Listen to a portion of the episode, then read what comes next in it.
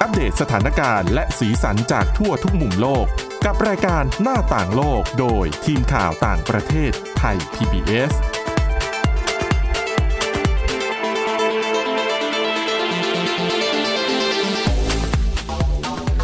สวัสดีค่ะ คุณผู้ฟังนี่คือรายการหน้าต่างโลกนะคะ เรากลับมาพบกันเป็นประจำทุกวันค่ะ ตั้งแต่วันจันทร์ถึงวันศุกร์นะคะ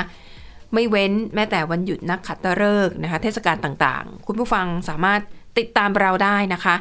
ในหลาย ๆ ช่องทางนะคะ ทั้งพอดแคสต์นะคะ ทั้งเว็บไซต์เพียงเซิร์ชคำว่าหน้าต่างโลกนะคะและอาจจะเว้นวรรคนิดนึงไทย PBS เพียงเท่านี้นะคะ คุณก็สามารถติดตามรายการของเราได้ ทุกที่ทั่วโลกที่เชื่อมต่อกับอินเทอร์เน็ตได้ค่ะอ่ะวันนี้นะคะ พบกับคุณจารุพรโอภาสรัฐ และก็ดิฉันสวรักษ์จากวิวัฒนากุลค่ะ สวัสดีค่ะ อ่ะเดี๋ยววันนี้นะคะ คุณจารุพรจะมีเรื่องราวเกี่ยวกับสุขภาพนะคะ เรื่องคำเตือน เรื่องคำเตือนจากการ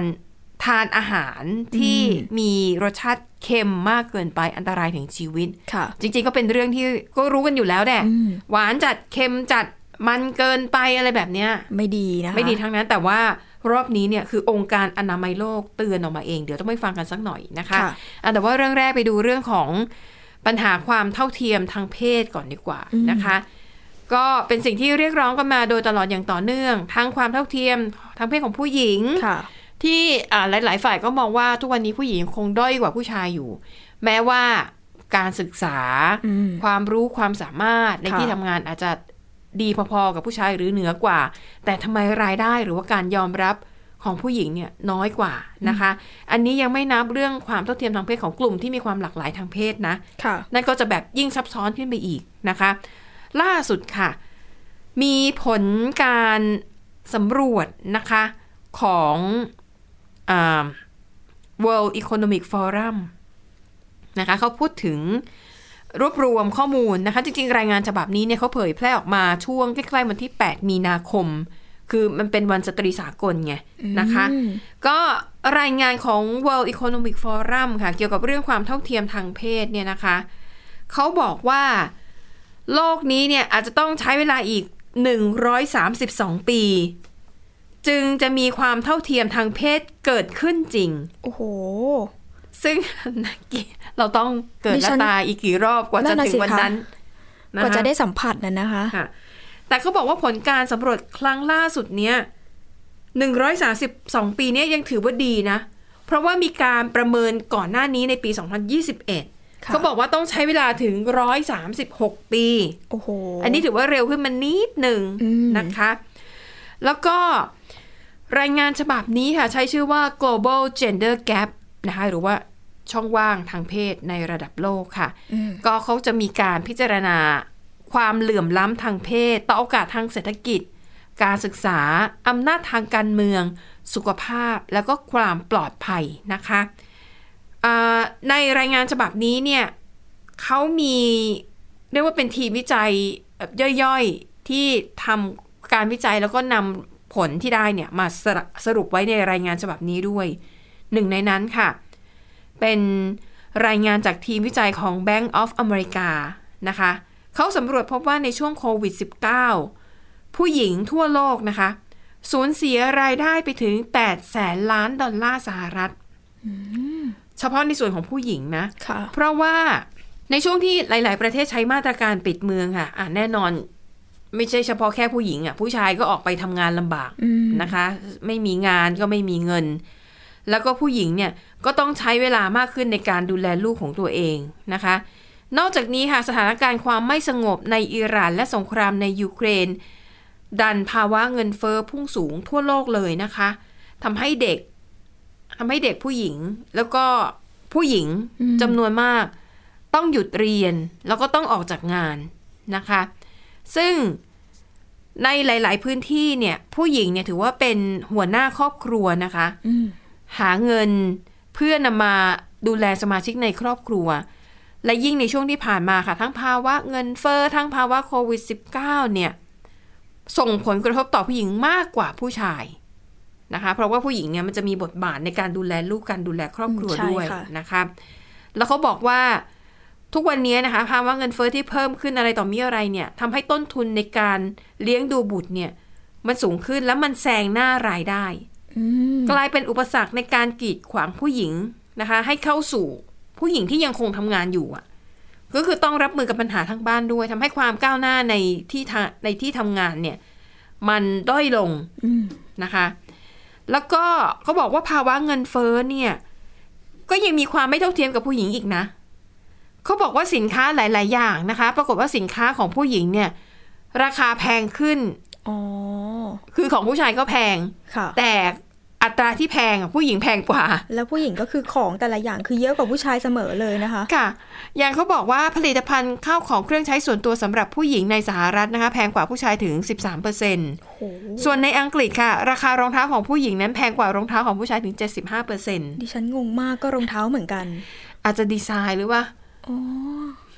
อาจจะเพราะว่าพอรองเท้าผู้ชายเนี่ยแบบก็จะไม่ได้แบบ หลากหลายอะไรมากมาย เท่ากับของผู้หญิงอะะ ดังนั้นต้นทุนการผลิตก็เลยอาจจะถูกกว่า อ๋อ เพราะว่า อ่ แพทเทิร์น ป็ไปได้ มันจะคล้ายๆเดิม อันนี้ดิฉันคิดเองนะคุณผู้ชม ค่ะ นะคะ แล้วก็เขาพบว่าในแง่ความเท่าเทียมด้านรายได้เนี่ย มีความเหลื่อมล้ำทุกแห่งบนโลกใบนี้ระหว่างผู้หญิงกับผู้ชายนะคะ แล้วก็อันนี้เป็นสิ่งที่มันเกิดขึ้นจริง ๆนะคะ เรื่องของความเหลื่อมล้ำแล้วก็เขาบอกว่าปี 2022 ที่ผ่านมาค่ะ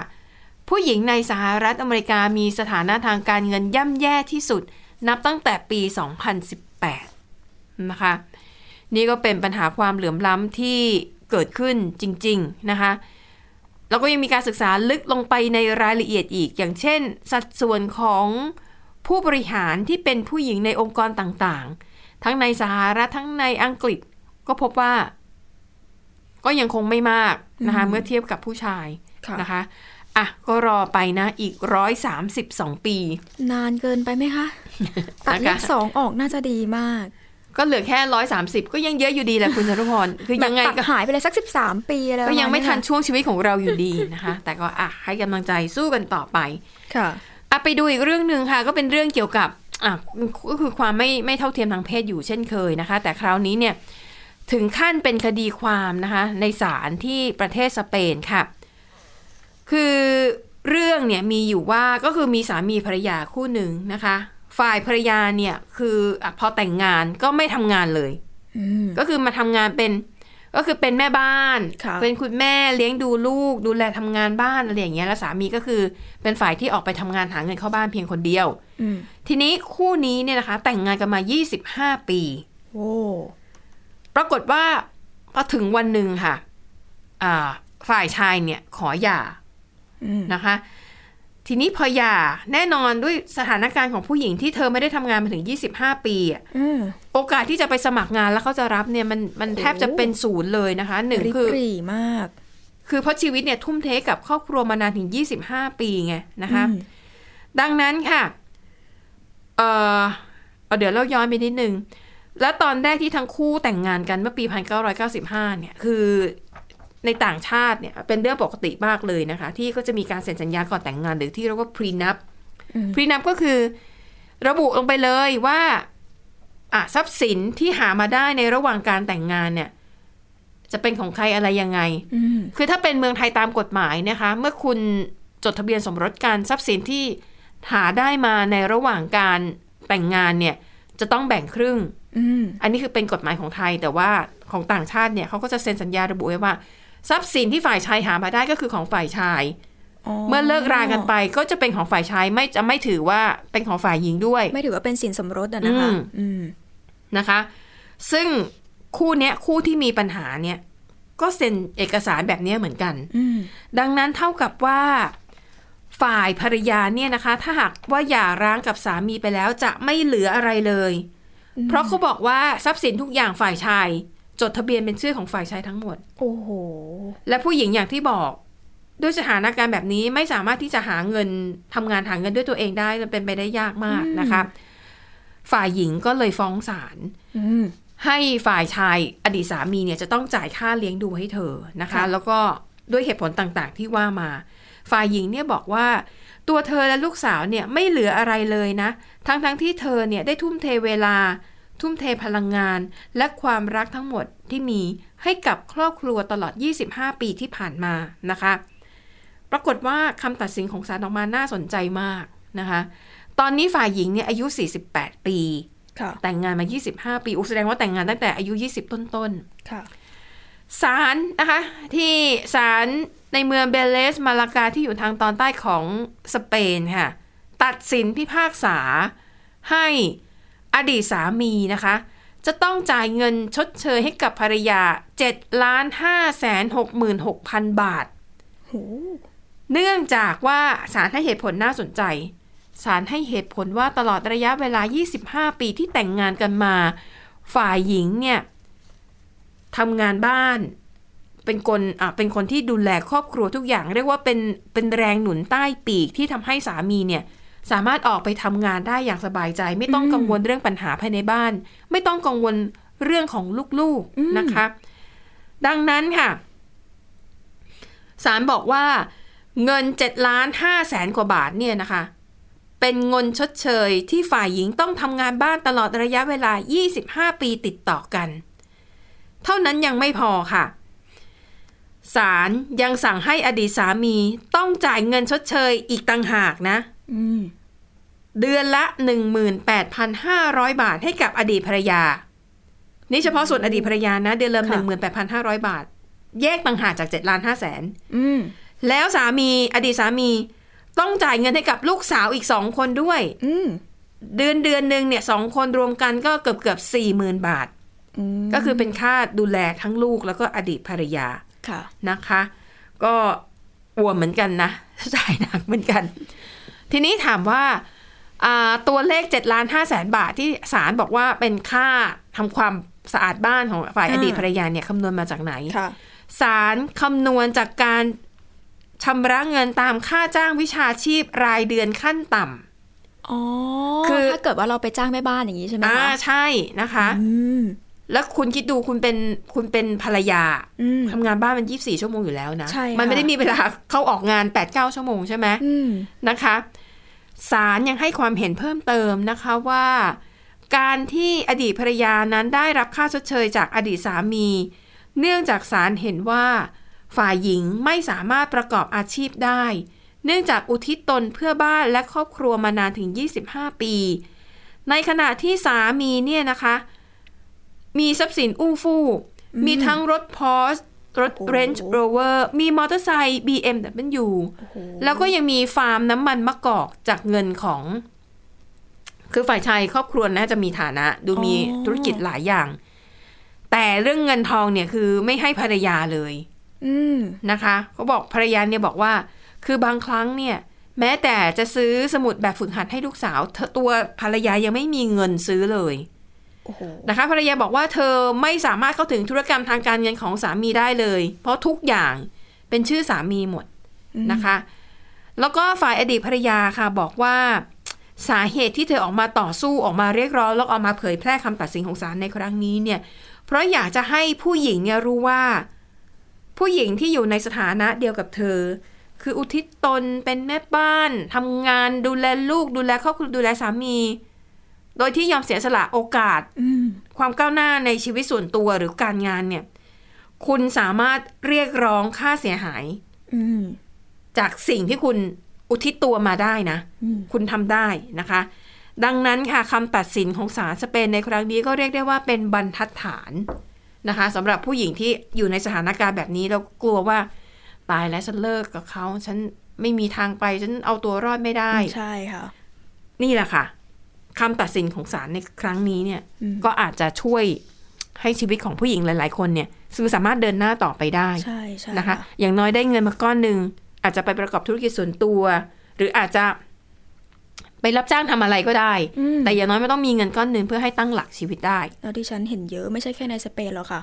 หลายประเทศ ทั่วโลก ทุกทั่วโลก อืม หรือแม้กระทั่งอย่างเห็นได้ชัดเลยอย่าง ค่ะ คุณแม่ดิฉันเอง อืม ก็คือเคยออกจากหน้าที่การงานดีๆมาทำงานที่มันพอจะมีเวลาเพื่อมา ดูแลลูกค ใช่ รอบครัว ใช่ ใช่ไหม ค่ะ ค่ะ อืม อันนี้ก็เป็นปัญหาที่ผู้หญิงทั่วโลกต้องเผชิญนะนะคะ ไม่ว่า อืม จะยุคไหนสมัยก่อนหรือว่าสมัยนี้เผชิญกันหมดเลย อืมนะคะ ไปต่อเรื่องสุขภาพกันบ้าง อย่างที่เราได้เกริ่นกันไว้เรื่อง ค่ะ ของการรับประทานอาหารที่มีรสชาติเค็มมากเกินไป อืม อันนี้รู้รู้ดีอยู่แล้วแหละว่า มันไม่ดี แต่อดได้ แต่ก็ แต่มันอร่อย เออแต่มันอดใจไม่ได้อย่างส้มต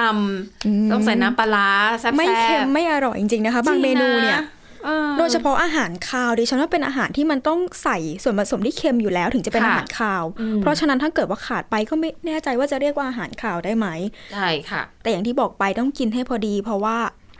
คือรู้ว่าโซเดียมเนี่ยเป็นส่วนสำคัญ ในการทำงาน ให้เป็น โซเดียมมันมีประโยชน์นะ อืม มันช่วยให้แบบกลไกการทำงานของร่างกายกล้ามเนื้อเนี่ยมันมันสามารถเอ่อเดินหน้าไปได้ ใช่ใช่ แต่ถ้า ค่ะ มันมากเกินไปก็ไม่ดีอ่ะทีนี้องค์การอนามัยโลกเขาเตือนไว้ยังไงบ้างคะ คือเรื่องนี้เป็นทางด้านของผู้อำนวยการใหญ่องค์การอนามัยโลก หรือว่า WHO เขาก็ออกมาบอกนะคะว่า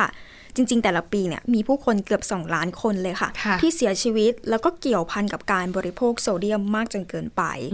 ซึ่งเขาบอกว่าโซเดียมมากเกินไปเนี่ยจะทำให้ความดันเลือดสูง ค่ะ แล้วก็เพิ่มความเสี่ยงในการเป็นโรคหัวใจแล้วก็หลอดเลือด อืม แล้วก็แต่เขาก็บอกนะคะว่า แต่ถึงอย่างนั้นเนี่ย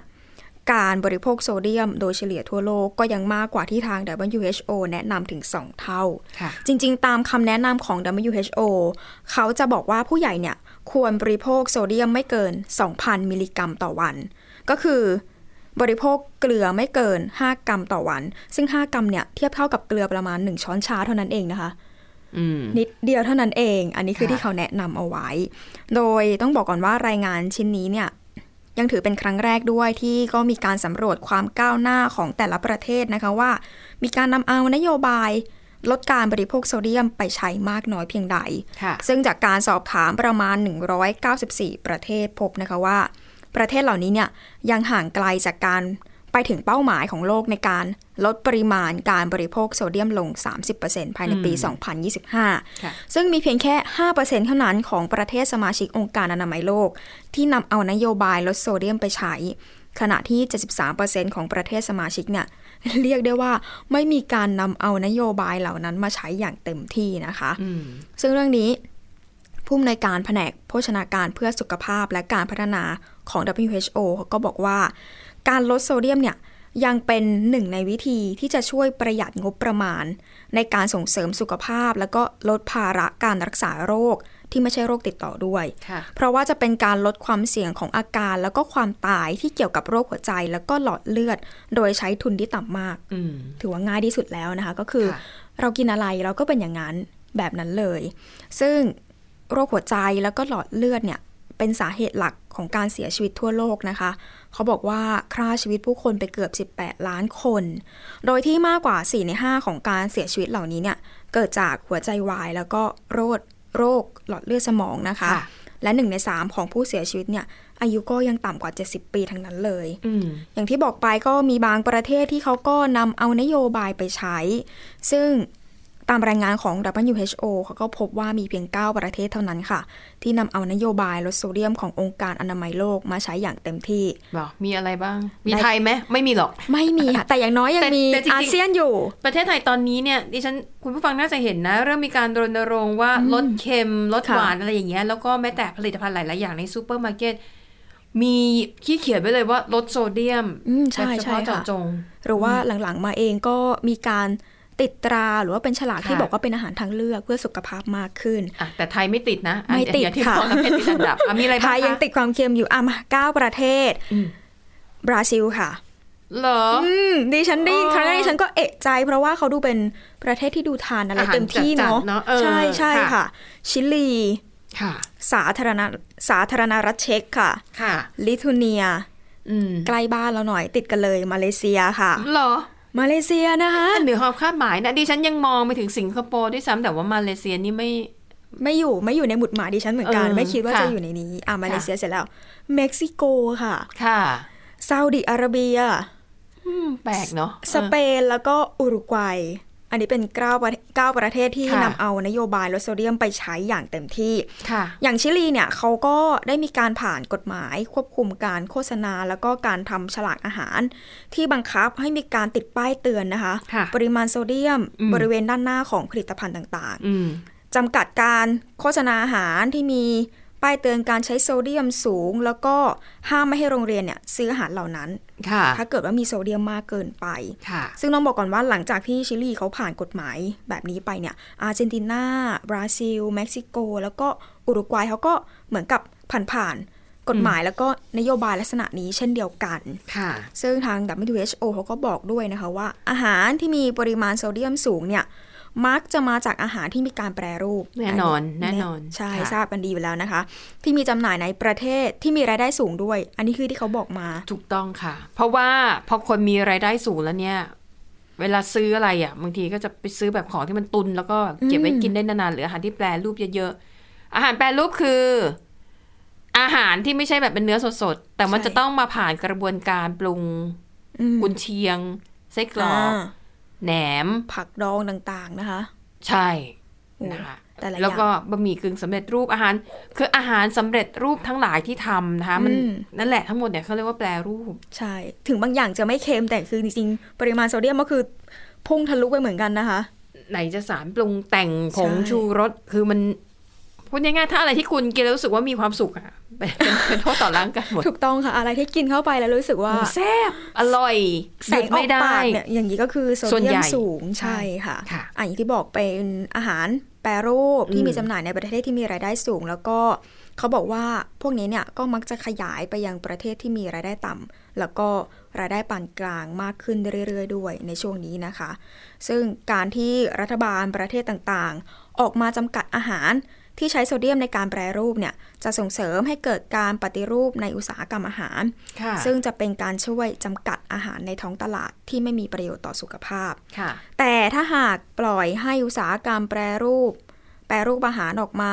กำหนดนโยบายกันเองเนี่ยที่ผ่านมาก็จะได้เห็นนะคะว่า มักจะไม่มีประสิทธิภาพเทียบเท่ากับการที่รัฐบาลเป็นคนออกนโยบายต่างๆ ออกมาเองเลย ค่ะ ซึ่งนอกจากนี้แบบพัน WHO เขาก็ยังมีการสนับสนุนให้แต่ละประเทศเนี่ยมองว่ามาตรการใหม่ ๆ ที่สร้างสรรค์ ก็คือมองให้แต่ละประเทศเนี่ยสรรหามาตรการใหม่ ๆ ที่สร้างสรรค์ออกมาควบคุมการบริโภคโซเดียมด้วย ค่ะ ก็อย่างเช่น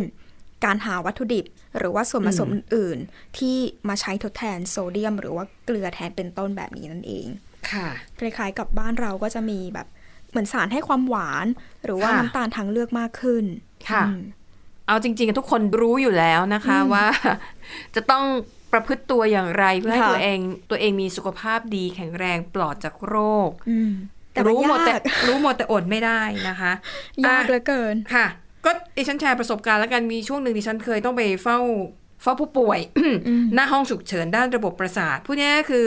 คนที่เป็นโรคเกี่ยวกับโรคหลอดเลือดสมองอ่ะจะต้องถูกนำมาส่งที่ห้องเนี้ยแล้วเป็นห้องฉุกเฉิน ค่ะ คุณจารุพรเชื่อไหมดิฉันไปนั่งอยู่ตรงนั้นเนี่ยประมาณหนึ่งชั่วโมง ทุกๆห้านาที จะมีรถเขาจะเข็นรถคนไข้แบบด่วนๆอ่ะแบบอา ค่ะ การวิกฤตอ่ะ อืม เข็นเข้ามาในห้องนะทุกห้านาที แล้วฉันก็จะคุยกับพนักงานของโรงพยาบาลนะคะเขาบอกว่า ผู้ป่วยบางคนเนี่ยเป็นโรคหลอดเลือดสมองเจ็ดแปดรอบนะ โห อืมนะคะ แล้วก็อ่ะแน่นอนหลักๆก็คือมาจากพฤติกรรมการรับประทานอาหารการใช้ชีวิต อืม เออดิฉันเข้าใจนะว่ามันยาก เพราะว่า อย่างที่บอกว่าอาหารถ้ามันอร่อย แล้วมีรสชาติดีเนี่ย ส่วนมากมันจะเป็นอันตรายต่อร่างกายเราทั้งนั้น ค่ะ ดิฉันเป็นคนหนึ่งที่พยายามจะไม่กินพวกของขบเคี้ยว พวกสแน็ค อืม ที่ดังๆอะนะคะ ทั้งหลาย เหตุผลเพราะว่ามันอร่อยมาก และเรารู้ว่าในนั้นน่ะเขาใส่อะไรไปบ้าง อันนั้นน่ะโซเดียมเยอะแน่ ค่ะ ๆ เพราะมันอร่อย แล้วเราก็หยุดไม่ได้ ใช่เป้าหมายวิธีการของดิฉันก็นะ ก็คือจะพยายามไม่กินเลย อืม คือแค่กินชิ้นแรกมันจะหยุดไม่ได้แล้วก็จะกินจนจนหมดถุงนะคะหนึ่งดิฉันก็จะคิดอยู่เสมอว่า โอเคมันอันตราย ถ้าเราไม่หิว ค่ะ เราไม่อยากกินจะไม่กินเลย อืม แต่ถ้าแบบแบบมีอารมณ์อยากกินอ่ะเช่นอ่ะขับรถทางไกลแล้วก็อยากสังสรรค์กับเพื่อนมันต้องมีอะไรเข้าปากหน่อย ซื้อแพ็กเกจที่เล็กที่สุด อ๋อ แล้วพยายามหาคนกินหลาย ๆ คน จำกัดไปนะคะ คือพอคนหลายคนมาช่วยกันแย่งกิน เราก็จะกินน้อยลงไปโดยปริยาย